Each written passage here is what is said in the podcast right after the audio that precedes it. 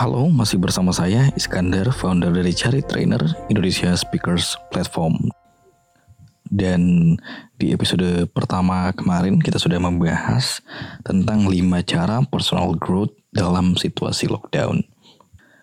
Kalau kita berbicara kesuksesan, semua orang pasti pengen jadi orang yang sukses. Tetapi berbicara tentang kesuksesan ini, setiap orang punya definisi tersendiri. Apa sih yang menjadi kesuksesan untuk mereka? Dalam waktu yang sangat lama, saya percaya bahwa orang yang sukses adalah orang yang memiliki dua hal ini, yaitu kerja keras dan kerja cerdas. Dan ini mungkin banyak dipercaya oleh orang bahwa kesuksesan itu bisa diraih dengan kerja cerdas dan kerja keras. Dan semakin lama saya mempercayai kedua hal ini, saya semakin menyadari bahwa kedua hal ini tidak menjadi dua hal yang bisa membantu seseorang untuk bisa menjadi sukses. Dan mungkin Anda memiliki orang-orang di sekitar Anda atau bahkan Anda mengalami anda sudah kerja keras, Anda sudah kerja cerdas, tapi Anda kok nggak sukses-sukses juga. Dan di sini kita akan berbagi tentang lima hal yang menyebabkan seseorang yang sudah bekerja cerdas, bekerja keras, tapi kok nggak bisa sukses. Yang pertama adalah same people, same environment kita terkadang berpikir bahwa kita ini akan sedikit demi sedikit mencapai goal yang telah kita tentukan. Kita sudah bekerja keras, kita bekerja cerdas, tapi kok kita masih jalan di tempat. Dan ternyata ketika Anda melihat lebih dalam lagi, ternyata Anda masih bersama orang-orang yang sama dan di lingkungan yang sama. Hal yang perlu Anda pertimbangkan adalah bukan kesuksesan yang akan membawa Anda ke lingkungan yang baru dan bertemu dengan orang-orang baru. Tetapi ketika Anda berhasil move on keluar dari lingkungan tersebut dan bertemu dengan orang-orang baru, maka itu adalah sebuah peluang yang mungkin saja bisa mendekatkan Anda dengan kesuksesan yang Anda telah tentukan sebelumnya. Jadi hal yang kita harus pahami di sini adalah we have to move on. Kita harus keluar dulu meninggalkan apa yang selalu kita temui, keluar dari tempat yang selalu kita berada di dalamnya. Sehingga kita bisa menemukan tantangan baru, kesempatan baru, dan mendekatkan kita dengan keberhasilan. Yang kedua adalah mungkin saja kita udah bertemu dengan orang-orang baru di lingkungan yang baru, kita udah dapat tantangan baru, dan kita merasa bahwa tantangan ini saya nggak punya kesempatan untuk bisa melewatinya. Dan faktor yang kedua ini adalah tidak mau mengambil resiko. Kita nggak mau ngambil resiko. Kenapa? Karena kita mungkin punya banyak ketakutan-ketakutan. Tapi resiko itu selalu berbanding lurus dengan kesempatan yang bisa kita dapatkan. Semakin besar kesempatan itu, maka semakin besar juga resikonya. Katakanlah Anda ingin membuka sebuah usaha dan ketika Anda ingin membuka sebuah usaha, tentunya Anda harus punya modal. Modal ide dan modal uang. Keduanya harus Anda dapatkan dan ketika Anda hanya punya modal ide tentunya Anda harus menemukan orang-orang yang ingin menginvestasikan uangnya untuk bisnis tersebut. Dan kalau kita bicara masalah resiko, tentunya resikonya di sini sangat besar. Kenapa?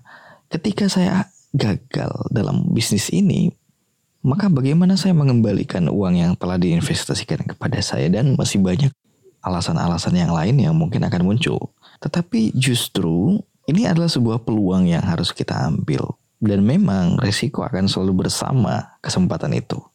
Yang ketiga adalah education is everything. Pendidikan itu segalanya. Gelar itu segalanya. Saya mesti S1, saya mesti S2, saya mesti S3, dan seterusnya. Dan gap pendidikan ini adalah salah satu gap yang paling berpengaruh pada perkembangan pribadi seseorang.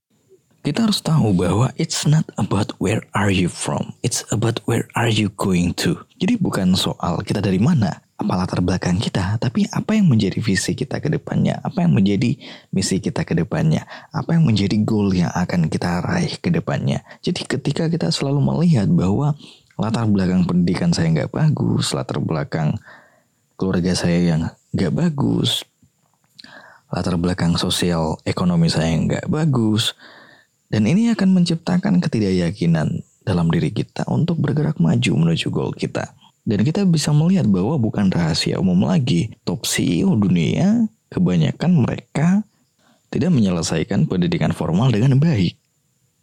Jadi ketika misalnya Anda sudah dalam situasi di mana Anda nggak bisa sekolah lagi, Anda nggak bisa mengenyam pendidikan formal lagi, yang harus menjadi fokus Anda adalah apa yang bisa menjadi skill saya yang bisa saya tonjolkan dan bisa mendekatkan saya dengan goal saya. Dan yang keempat adalah komitmen dalam mengambil keputusan. Kita udah ngerasa bahwa kita ini orang yang cerdas. Kita punya banyak opsi, kita punya banyak ide. Tapi hal ini membuat kita terlalu banyak pikiran, terlalu banyak pertimbangan sampai-sampai semua ide ini hanya menjadi ide yang tidak pernah dieksekusi, tidak ada action. Jadi Anda hanya sibuk menciptakan ide-ide, bekerja keras menciptakan ide-ide yang brilian, tetapi takut mengambil resiko, kemudian terlalu banyak opsi sehingga tidak ada eksekusi yang terjadi. Dan kita harus tahu bahwa Anda nggak akan pernah tahu sampai Anda benar-benar mencoba. You have to try it. Anda harus mencoba dan setelah itu Anda akan tahu Is it good? Is it bad? Apa yang harus saya evaluasi? Apa yang saya harus perbaiki dari apa yang saya lakukan sehingga bisa mendekatkan saya dengan kesuksesan. Dan yang kelima adalah you don't believe in yourself. Anda nggak percaya diri. Kepercayaan diri adalah salah satu modal yang sangat penting untuk kita miliki. Ketika kita bertemu dengan orang baru, ketika kita mengemukakan sebuah ide, ketika kita mengambil sebuah keputusan, ketika kita memimpin orang lain ini membutuhkan kepercayaan diri. Karena ketidakpercayaan diri menciptakan ketidakpercayaan orang terhadap diri kita. Maka untuk membuat orang lain percaya terhadap apa yang kita yakini, kita dulu yang harus percaya sama diri kita. If we know that we are smart people, never underestimate your own abilities. Jadi kalau kita memang bekerja secara keras dan secara cerdas, kita nggak boleh underestimate apa yang kita bisa lakukan. Kita nggak boleh underestimate skill yang kita miliki. Dan ini harus menjadi motivasi yang selalu kita perbaharui sehingga kita menjadi pribadi yang percaya diri dalam membawa diri kita dan orang lain menuju goal kita sehingga kita bisa sukses. Nah itu tadi lima hal yang membuat seseorang yang bekerja keras dan cerdas tidak mampu berhasil. Yang pertama, same people, same environment, lingkungan yang sama, orang-orang yang sama. Yang kedua, you're not willing to take risk. Anda nggak mau mengambil resiko. Ketiga, I'm not well educated. Saya nggak begitu bagus. Pendidikan saya nggak begitu bagus. Latar belakang saya nggak begitu bagus. Keempat, you don't commit decision. Anda nggak bisa berkomitmen terhadap pengambilan keputusan. Dan yang terakhir adalah you don't believe in yourself. Anda gak percaya terhadap diri Anda sendiri. Nah itu tadi lima penyebab kenapa kita yang sudah bekerja keras dan cerdas gak mampu berhasil. Nantikan episode selanjutnya. Sampai jumpa.